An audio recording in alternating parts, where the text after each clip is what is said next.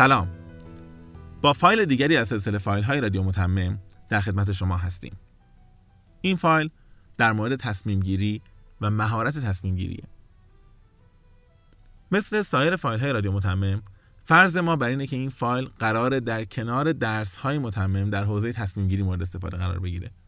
البته تمام تلاشمون بر اینه که مطالبی که در این فایل مطرح میشه حتی برای کسانی که درس های ما را هنوز نخوندن بتونه مفید و قابل استفاده باشه. ما وقتی میگیم مهارت تصمیم گیری اینا صرفا دو کلمه نیستن که کنار هم قرار گرفته باشن. ما با پیشوند مهارت یه سری منظورهای خاصی رو داریم. وقتی میگیم مهارت اول از همه یعنی اینکه باید تأثیر بیرونی و نشانه بیرونی داشته باشه. کسی که یک مهارت رو داره در بیرون در رفتارش در برخوردش بشه دید اثراتش رو. چیزی از جنس صرفا دانستن نیست. چنانکه من ممکنه بدونم پایتخت فلان کشور کجاست و بدونم واحد پول فلان کشور چیه.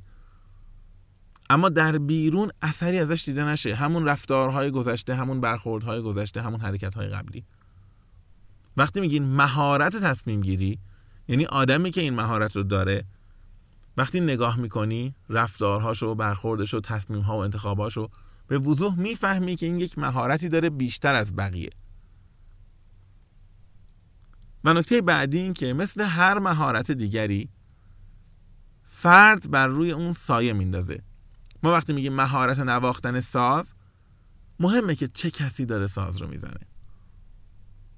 وقتی برمیگردیم مهارت شطرنج بازی کردن مهمه که کی داره شطرنج بازی می‌کنه. فرد ماهر بر روی مهارتش سایه میندازه. ما به تعداد نوازندگان یک وسیله موسیقی سبک نواختن داریم ولو اینکه همشون دارن یک نوت رو می‌زنن. بنابراین به تعداد انسان ها هم ما روش برای تصمیم گیری داریم. هیچ سبک برتری وجود نداره که ما برگردیم بگیم تصمیم گیری حتما باید به این روش انجام شه به این شیوه انجام بشه. اما قطعا شناخت بیشتر از این حوزه تمرین بیشتر در این حوزه می‌تونه کمک کنه که ماها هر کدوم اون سبک مناسب خودمون رو پیدا بکنیم و در زندگی به کار بگیریم.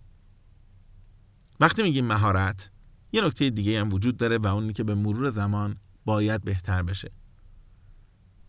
تصمیم صدم من باید بهتر از تصمیم پنجاهم من گرفته بشه. تصمیم هزارم من باید بهتر از تصمیم صدم من گرفته بشه.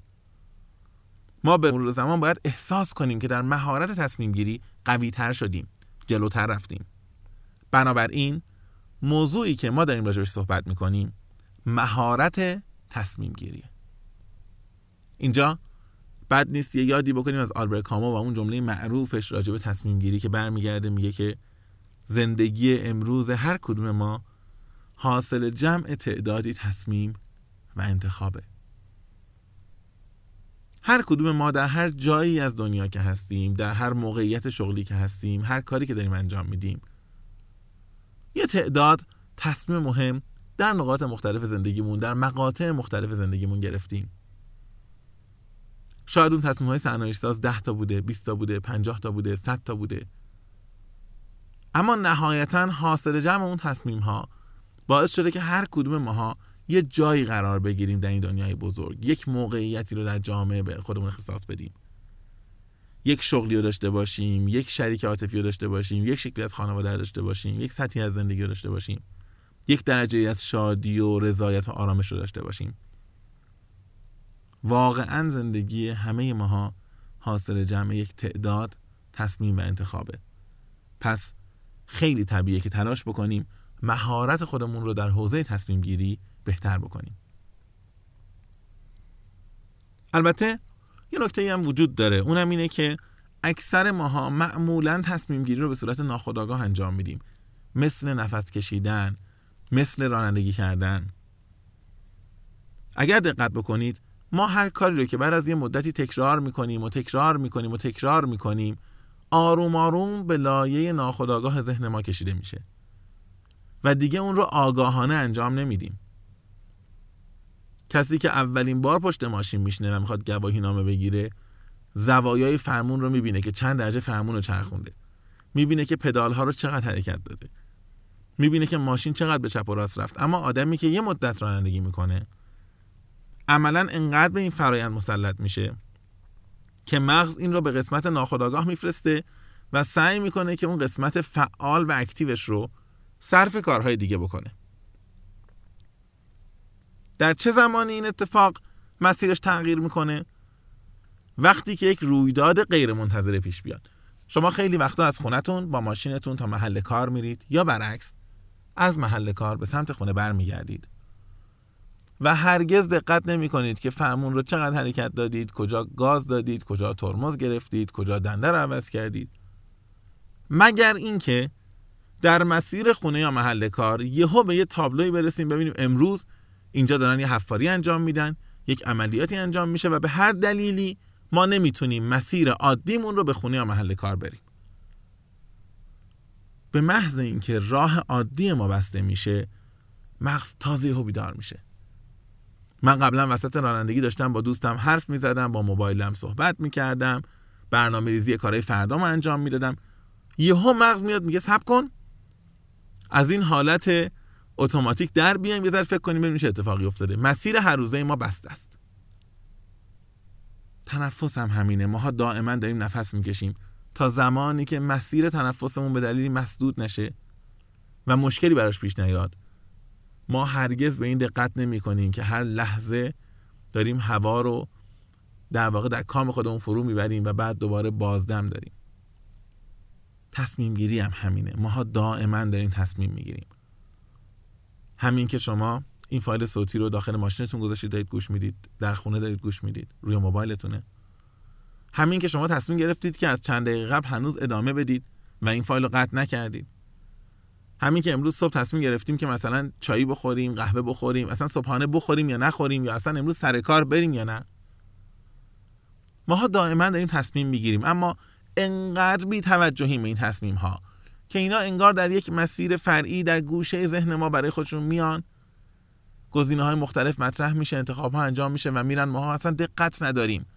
مثل مدیر یک سازمان بزرگی که هزار تا کار داره در مجموعهاش انجام میشه اصلا خیلی وقتا نمی‌بینه. تا بحرانی در سازمانش وجود نداره اصلا نگاه نمی‌کنه. ببینه آیا جریان نقدینگی درسته؟ آیا سندهای مالی درسته؟ آیا فعالیت تیم فروش درسته؟ تصمیم گیری در اکثر ماها ناخودآگاه انجام میشه. سال هاست که راجع به اینها بحث شده. اما شاید یکی از بحث های خیلی زیبا در این حوزه رو دنیل کانمن داشته باشه کسی که نوبل گرفته در حوزه رفتار انسان ها به خاطر مطالعاتش. عرض کردم این موضوع قدیمی تر از کانمنه ولی به هر حال نامگذاری اون نحوه بیان اون شکلی که استفاده می‌کنه در کتاب Thinking Fast and Slow راجبش صحبت می‌کنه شکل جالبی و شاید در ذهن ما بهتر بمونه. شکلی که اصطلاحا بهش میگن مدل فرایند دوگانه تصمیم گیری یا دوال پروسس مدل بیاید با هم قرار بذاریم. یه جور تصمیم ها رو بهش میگیم تصمیم های سیستم یک. یه جور تصمیم ها رو بهش میگیم تصمیم های سیستم دو. من براتون مثال می‌زنم. شما الان میرید بستنی می‌خواید انتخاب بکنید. و اونجا مثلا می‌بینید در اون بستنی فروشی ده مدل اسکوپ های مختلف بستنیه و شما برمی دارید چند تا از اونها انتخاب می‌کنید و خریداری می‌کنید. حالا من به شما می‌رسم میگم ببینم برای چی راستی مثلا طعم طالبی رو برداشتی؟ برای چی طعم ترش برداشتی؟ شما یه نگاه می‌کنید اصلا خندتون می‌گیره. خب برداشتم دوستش داشتم دیگه.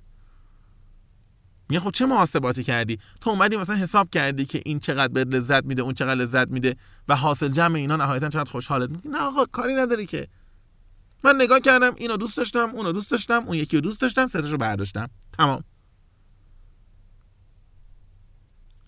اصلا عصبی میشید اگر بخوام که شما برای من بیشتر توضیح بدید. حالا فرض کنید که میرید خود رو می‌خرید ماشین می‌خرید برای خودتون. پولا رو جمع کردیم وام می‌گرفتیم یا پول خودمون بوده. 20 میلیون 30 میلیون 50 میلیون به هر حال یه ماشین خریدیم. من به شما برمیگردم میگم که چرا رفتی این ماشین رو خریدی؟ بلا فاصله توضیح می‌دید. خب ببین آخه پول من بین 30 تومن بود تا 35 تومن. با 30 تومن تا 35 تومن یا می‌تونستم برم فلان ماشین رو بخرم؟ نو. یا بعد یه ماشین مدل سه چهار تا کار کرده میخریدم مثلا که 40 50 هزار کیلومتر رفته باشه با این قیمت. یا اگر نمی‌خواستم باید می‌رفتم میذاشتم بانک 6 ماه صبر می‌کردم یه وام دیگه می‌گرفتم. بعد به این دلایل که من مثلا زمستونه و مثلا ماشین می‌خوام و الان اصلا لازم ماشین داشته باشم بچه‌ها می‌خوام ببرم مدرسه نهایتا تصمیم گرفتم الان ماشین بخرم. ببینید چقدر دقیق دارید توضیح می‌دید. در ادبیات کانمن یه تقسیم بندی وجود داره. میگه من تصمیم هایی رو که ماها می‌گیریم و توضیح نمی‌تونیم راجع جزئیاتش بدیم. میگم تصمیم های سیستم یک. و تصمیم هایی که می‌گیریم و می‌تونیم راجع به جزئیاتش کاملا دقیق توضیح بدیم. میگم تصمیم های سیستم دو. انتخاب طعم بستنی هایی که ما امشب می‌خوریم. از جنس سیستم یکه. و انتخاب اینکه چه مدل خودرویی با توجه به بودجه ای که الان دارم بخرم از گروه دوم. در حوزه تصمیم گیری خواهد بود. بیاید ذره فکر کنیم راجع به تصمیم های دیگهمون. راجع به اینکه چجوری شریک عاطفیمون رو انتخاب می‌کنیم چجوری ازدواج می‌کنیم چجوری راجع مهاجرت کردن و نکردن تصمیم می‌گیریم. اگر من به شما بگم که لطفا تصمیم های گروه یک و گروه دو رو روی کاغذ جدا بنویسید. احتمالا خیلی سریع این کار رو انجام می‌دید. تصمیم هایی مثل انتخاب بین چای و قهوه صبحانه. تصمیم هایی مثل انتخاب طعم بستنی تصمیم هایی مثل اینکه امروز صبح با چه ماشینی برم. همه رو می‌ذاریم معمولا سیستم یک. یه سری تصمیم های خیلی بزرگمون رو مثل ازدواج مثل فرزنددار شدن مثل ادامه تحصیل مثل مهاجرت می‌زنیم سیستم دو. چون معتقدیم خیلی تحلیل کردیم خیلی می‌تونیم روش حرف بزنیم. یک دو سه چهار داره. اما یک کوچولو بیایم با خودمون صادق تر باشیم. آیا واقعا تصمیم های ما دقیقا همون جوری که ادعا می‌کنیم هستن؟ اگر من امروز با یه خانمی آشنا شدم و می‌خوام باهاش ازدواج بکنم آیا واقعا تصمیم گروه دوم بوده؟ یعنی برداشتم ده تا عامل نوشتم نوشتم خب برای من در ازدواج دانش مهم است زیبایی مهم است هنرمندی مهم است درک متقابل مهم است تحصیلات مهم است خانواده مهم است. اعتقاد و باورهای مذهبی مهم است. بعد اومدم اینا رو وزن دادم بعد بین چند نفری که انتخاب کردم. یا نه؟ یه آدمی رو یه بار دیدم در یک مهمانی در یک جلسه در دانشگاه خوشم اومده. سیستم یکی. مغزم تصمیم گرفته که این گزینه خوبیه. اگر با این زندگی کنی خیلی خوبه. و بعد چون احساس می‌کنم این اصلا توضیح آبرومندی نیست برمیگردم حالا دلیل سازی می‌کنم براش. که بله شما اصلا نگاه کن. حالا اگر تحصیلات طرف بالاست توضیح میدم که تحصیلات خیلی مهمه. من خودم تحصیل کردم. اونم تحصیل کرده است. اینطوری اصلا فکر کن چقدر ما با هم تفاهم داریم. اگر از نظر آکادمیک و دانشگاهی تحصیلاتش پایینه برمیگم توضیح میدم که اصلا می‌دونی که مدارک دانشگاهی چی نشون نمیده. شعور خیلی با تحصیلات فرق داره. حالا من امیدوارم اون دلیل رو بیاریم. بعضیا برمیگردن میگن که اصلا تو خانواده باید یکی پایین تر باشه که تو سری خور باشه. دوتا یه اندازه باشن از پس هم دیگه بر نمیان همش میشه تعارض. همش میشه تنش. یکی باید کوتاه بیاد. نگاه کنید چقدر ماجرا ساده است. من اول تصمیم گرفتم با این آدم زندگی کنم. حالا دارم برای پدرم، مادرم، دوستانم، اطرافیانم دلیل سازی می‌کنم که بگم چرا این انتخاب رو انجام دادم. به عبارتی من تصمیم رو در گروه یک گرفتم سیستم وان به قول کان من در گروه دو دارم توضیحش میدم. عکسش هم وجود داره ها. عکسش هم اینه که من یه سری انتخاب هایی رو خیلی دو تا چهارتایی انجام میدم. خیلی دو تا چهارتایی. حساب کردم که این دوستمه من می‌خوام باهاش دوست باشم به خاطر اینکه یه روز ارتباطات خیلی قوی داره. به خاطر همون ارتباطات می‌تونه برام کار پیدا بکنه. شاید بزنه تو پروژه بگیره. هزار تا جمع و تفریق کردم در سیستم دو. با ایشون دوستم. باهاش اگر مسافرت و گردشم میرم دارم حساب می‌کنم که اون رابطه رو بسازم به خاطر اون فرصت آتی. اما به میگن چرا با این آدم دوستی؟ میگم حال می‌کنه. اصلا حالم پیشش خوبه. وقتی میشینم باش حرف می‌زنم و کیف می‌کنم. ببین من در سیستم دو تصمیم گرفتم دارم در سیستم یک توجیه می‌کنم. اما اگر بخوام کمی دقیق تر توضیح بدم فرض کنیم که دیگران نیستن. فرض کنید در خلوت خودمونیم و صادقانه تصمیم هامون رو در گروه یک و دو طبقه بندی کردیم. یه سری تفاوت ها اینا با همدیگه دارن که الان با همدیگه مرور می‌کنیم. اون تصمیم های گروه اول اولین ویژگیشونه که ناخداگاهن اصلا من خیلی وقتا حواسم نیست که دارم تصمیم می‌گیرم. من حواسم نیست که امروز از بین دو تا خیابون اول و دوم کدوم رو برای رفتن به محل کار انتخاب کردم. من اصلا لحظه ای که پشت میز صبحانه شرکت میشینم حواسم نیست که من تصمیم گرفتم که سبزی خوردم بخورم یا نخورم. و تصمیم گرفتم. من وقتی بلند میشم میرم با یه نفر آشنا میشم شماره تلفن رو به هم دیگه میدیم و قرار می‌ذاریم که یک بار با هم دیگه بریم بیرون صحبت بکنیم. در اون لحظه اصلا ممکنه آنالیز نکرده باشن.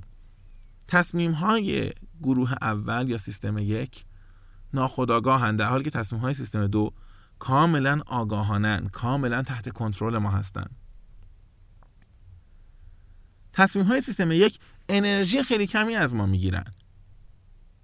به خاطر اینکه مغز داره شهودی اینها رو حل می‌کنه. حتی اگه تصمیم های خیلی بزرگ باشن آدمی که راجع مهاجرت کردنش با تصمیم لایه یک فکر می‌کنه یه لحظه میشینه میگه میرم. اینجا دیگه نمیشه موند. یا برعکس میگه کجا برم؟ مملکت همه میمونم اما اونهایی که وارد اون تصمیم گیری سیستم دو میشن. ضرب و تقسیم می‌کنه انرژی می‌ذاره تمرکز زیاد اطلاعات جمع می‌کنه وزن میده به اینا بالا پایین می‌کنه اینو میاره اونو می‌بره. انرژی و زمان بسیار زیادی می‌ذاره تا اون تصمیم رو بگیره. هیچ آدمی برای تصمیم سیستم یک دچار محدودیت فکر و محدودیت توان مغزی نمیشه. همه مغز ما با هم بسیج میشن. در زمان بسیار کوتاهی یک گزینه رو از میان گزینه های موجود انتخاب می‌کنن اما اینکه در تصمیم های گروه دوم چقدر موفق باشیم بستگی به این داره که حافظه کوتاه مدتمون حافظه فعالمون چقدر درگیر اون تصمیمه. اگر من بتونم خیلی خودم رو درگیر بکنم تصمیم بهتری می‌گیرم. اگر نتونم بخش قابل توجهی از حافظه و همینطور توجه هم بهش احساس بدم احتمالا تصمیم خیلی خوبی نخواهم گرفت. و یه نکته بسیار بسیار مهم. تصمیم گیری های گروه اول غیر کلامی هستند. خیلی وقتا در ظرف کلمات نمی گنجن. من این گل رو خریدم گذاشتم اینجا. همین. اما تصمیم های لایه دوم گروه دوم در واقع چون بر اساس استدلال منطقی است. قطعا در ظرف کلمات می گنجد قابل توضیح قابل توصیفه.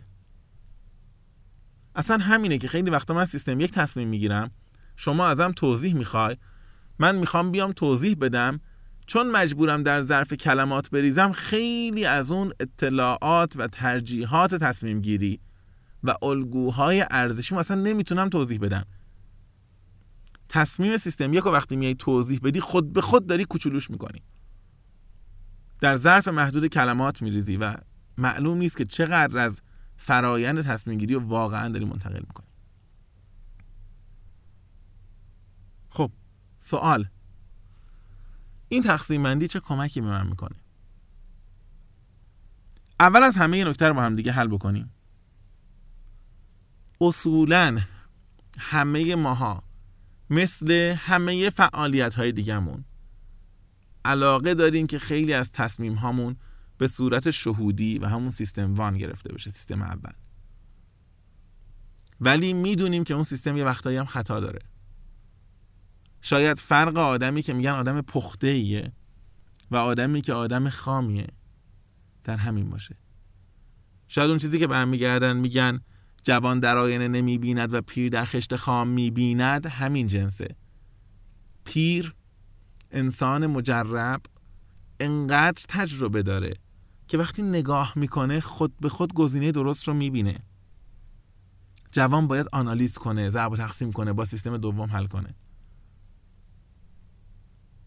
یه زمانی که کاسپاروف با کامپیوتر معروف دیپ بلو شطرنج بازی کرد. با کاسپاروف صحبت کردن. می‌خواستن مقایسه کنن تعداد حرکت هایی رو که کامپیوتر پیش بینی می‌کنه و تعداد حرکاتی رو که یک شطرنج باز پیش بینی می‌کنه. و اینها رو مقایسه بکنن و مقاله بنویسن از این حرفا. به کاسپاروف گفتن شما لحظه ای که به صفحه شطرنج نگاه می‌کنی چند تا حرکت رو می‌بینی؟ جلوی خودت. کاسپاروف گفت یه حرکت. حرکت درست. کاسپاروف توضیح داد که من انقدر این صفحه شطرنج برام آشناست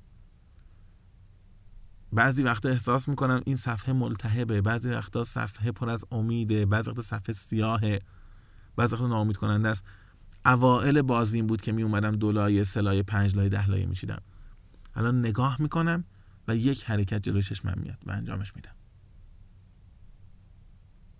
کاری که قبلا سیستم دو انجام می‌شده الان داره برای این آدم به سمت سیستم یک میره. این همون آدمی که چند سال قبلش با آب و تاب توضیح می‌داد. که چجوری داره چند لایه حرکت رو آنالیز می‌کنه و شطرنج بازی می‌کنه. چه می توانیم بکنیم با این دو نوع تصمیم گیری؟ رویایی است اگر ماها بتونیم برای بهبود مهارتمون در تصمیم گیری. این تصمیم های سیستم وان سیستم یک اون تصمیم های کلی شهودی رو از اون انبار خودشون از اون ناحیه تاریک ناخداگاه بیرون بیاریم. آروم آروم یه مقدار دستمال به سرشون بکشیم تمیزشون کنیم نگاهشون کنیم تحلیلشون کنیم. از تصمیم های خوبمون یاد بگیریم. از تصمیم های بدمون عبرت بگیریم. و بعد دوباره سر جاشون بذاریم. کسی که می‌خواد مهارت تصمیم گیری یاد بگیره مثل کسی که می‌خواد مهارت رانندگی یاد بگیره. یه مدت باید زیاد حواسش به فرمون و گاز و ترمز و دنده باشه. قرار نیست تا ابد این کار انجام بده اما با نگاه کردن و توجه بیشتر مهارتش رو بهتر می‌کنه و وقتی مغز دید مسلطه خودش آروم آروم این تصمیم ها رو ور میداره در جایگاه خودش قرار میده. پس اگر ما می‌بینیم در درس های تصمیم گیری چه در متمم چه در جاهای دیگه انقدر میان راجع به جزئیات حرف می‌زنن راجع به خطاهای شناختی حرف می‌زنن راجع به گزینه های مختلف حرف می‌زنن راجع به ارزیابی گزینه ها حرف می‌زنن راجع به تعداد گزینه ها حرف می‌زنن. راجع به اینکه اگر تعداد گزینه ها خیلی کم باشه تصمیم گیری نادرست می‌تونه باشه. و اگر خیلی زیاد باشه تردید تصمیم گیری زیاد میشه. اگر راجع به مفهوم مشورت حرف می‌زنن و همه اینها قرار نیست که ما در تک تک تصمیم های زندگیمون تمام وقت و انرژی و تمرکزمون رو بذاریم و بیایم از روی فرمول های عجیب و غریب فرایند تصمیم گیریمون رو ارزیابی کنیم. نه. ما داریم تمرین می‌کنیم. داریم سعی می‌کنیم اون کاریو که همیشه از روی عادت انجام دادیم. و خیلی وقتا از روی عادت از دستش فرار کردیم و از زیرش فرار کردیم. آگاهانش کنیم. بررسیش کنیم. یادش بگیریم. و بعد آروم آروم این رو به همون قسمت ناخداگاه ذهن و زندگیمون برگردونیم. طبیعیه که برای این کار باید چند تا نکته دقت داشته باشیم. یکی این که حواسمون به تصمیم خوب و تصمیم بد باشه. تصمیم خوب الزامن تصمیمی نیست که به نتیجه خوب رسیده باشه. تصمیم بد هم تصمیمی نیست که به نتیجه بد رسیده باشه. من برداشتم. کلی محاسبات نمی‌دونم تکنیکال کردم فاندامنتال کردم ضرب و تقسیم کردم. احساس کردم که دلار داره گرون میشه. همه ضرب و تقسیم ها غلط بوده ها. حالا به حال گفتم گرون میشه. رفتم دلار خریدم. چهار روز بعد به دلیل یک خبر سیاسی دلار رفته بالا. خبری که من نمی‌دونستم نه در معادلاتم بوده. بعد میگم بیا نگاه کن. عجب قشنگ تصمیم گرفتم. نه عزیز من تو تصمیمت غلط بوده. به نتیجه درست منتهی شده. چرا؟ به خاطر اتفاقای بیرونی. تو اگر دفعه بعد با همین الگوریتم تصمیم بگیری ورشکست میشی. برعکسش هم درسته. من تصمیمم می‌گیرم نیروی انسانیمو درست میچینم توی شرکت. استخدام می‌کنم فرایند درست همه چی خوب. به یک دلیلی یکی از این آدما متعهد به اخلاق در نمیاد. به منافع شرکت خیانت می‌کنه از اطلاعات شرکت سوء استفاده می‌کنه. بعد من برمیگردم نگاه می‌کنم میگم ببین چقدر انتخابم غلط بود. دیدی؟ نزدم تو تصمیم گیری در مورد انتخاب درست بوده. تو فرایندهای داخلی سازمان تو بد چیدی. آدم سالم هم تو سازمان تو بیاد دزد میشه. تو نه فراینده رو درست می‌کنی نه هیچی. این تصمیم گیری درست راجع به انتخاب نیروی انسانی هم داری زیر سوال می‌بری. ماها اگر حواسمون نباشه که تصمیم درست و تصمیم خوب با نتیجه خوب فرق داره چون این وسطش یه عالم عامل دیگه است. اون وقت ممکنه به جای اینکه از تصمیم های قبلمون یاد بگیریم و مهارت تصمیم گیریمون رو بهتر بکنیم هر وقت میشینیم آنالیز می‌کنیم تحلیل می‌کنیم این مهارتمون ضعیفتر بشه. یادمون باشه که تجربیات دیگران چه در زندگی شخصیشون چه تجربه های مدیریتی چون به هر حال ما در متمم دغدغه مدیریتی داریم. منبع بسیار خوبی برای یادگیری مهارت تصمیم گیری و بهبود مهارت تصمیم گیری اما نکنه ماها بشیم مثل همونایی که جدول کلمات متقاطع می‌خوان حل بکنن. یه نگاه می‌کنه یه زور می‌زنه نشد. سریع میره راه حل جدول نگاه می‌کنه کلید جدول رو پیدا می‌کنه. یعنی ها عالی راست میگن این بود. وقتی داریم داستان زندگی آدم رو می‌خونیم زندگی نامه یک آدم موفق رو می‌خونیم. وقتی داریم داستان کسب و کاری رو مرور می‌کنیم یه لحظه جاهایی که به بحران می‌رسه به یک مقطع کلیدی می‌رسه سکوت کنیم متوقف شیم. خودمون رو جای اون آدم بذاریم بگیم من بودم چی کار می‌کردم. انتخاب ها رو ببینیم گزینه ها رو ببینیم انتخاب نهایی رو ببینیم و بعد بقیه داستان رو بخونیم. اون وقت می‌تونیم تصمیم گیری خودمون رو با تصمیم گیری آدم مقایسه بکنیم. اون وقت می‌تونیم از تصمیم گیری آدم درس بگیریم و مهارت خودمون رو بهتر بکنیم. پشت هم خوندن داستان ها و کتاب ها مرور سریع این کیس استادی ها اینها خیانتی که ما به خودمون می‌کنیم. هر داستانیه که در حوزه مدیریت در زندگی شخصی همینطوری تو تخ می‌خونیم و میریم. یک فرصتی که از دست دادیم. مثل معمایی که حوصله نکردیم روش فکر کنیم و یه راست رفتیم سراغ جواب آخرش. ماها خیلی در مهارت تصمیم گیری ضعف داریم هممون. ولی یادمون باشه وقتی در این مهارت بهتر میشیم بازم همه چی حل نمیشه. تازه وارد سطح بالاتری از تصمیم گیری میشیم. اخلاق در تصمیم گیری. بحث بسیار پیچیده ای که واقعا راحت نیست و چالش زندگی همه ما هست اینکه کجا تصمیم بگیریم که اخلاقی باشه که درست باشه. که من نه فقط در پیشگاه جامعه و مردم وقتی که خودم با خودم خلوت می‌کنم. حالم خوب باشه از اون تصمیم. یه مثال کلاسیکی هست تو حوزه اخلاق در تصمیم گیری می‌زنن. اجازه می‌خوام که بحثم رو با این مثال تموم بکنم و بعد از اینکه صحبت ها تموم شد فرصتی اگر بود یه مقدار بهش فکر کنید تا بدونیم که مهارت تصمیم گیری مهارتیه که نقطه پایان نداره و همیشه به عنوان یک دغدغه به عنوان یک چالش در کنار ما باقی میمونه. مثال کلاسیکی که می‌زنن اینه. فرض کنید که شما سوزنبانید. در یک ایستگاه راه آهنی که ترافیک خیلی زیادی نداره در یک شهر دور. فرض کنید که اونجا یک ریل اصلی وجود داره که قطارها ازش عبور می‌کنن و میرن و یک ریل فرعی وجود داره متروکه برای شرایط خاص که اگر قطاری فرار کرد به ها هدایتش کنن از طریق سوزن و بیاد بره در اون خط متروکه فرعی.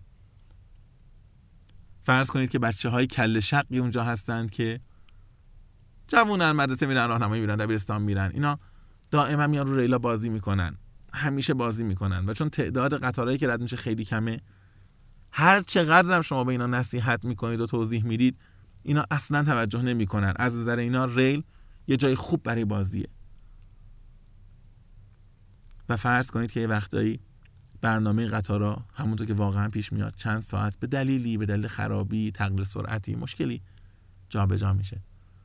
بنابراین احتمال زیاده که قطار یه روزی در زمانی به ایستگاه برسه که عرف نبوده عادی نبوده.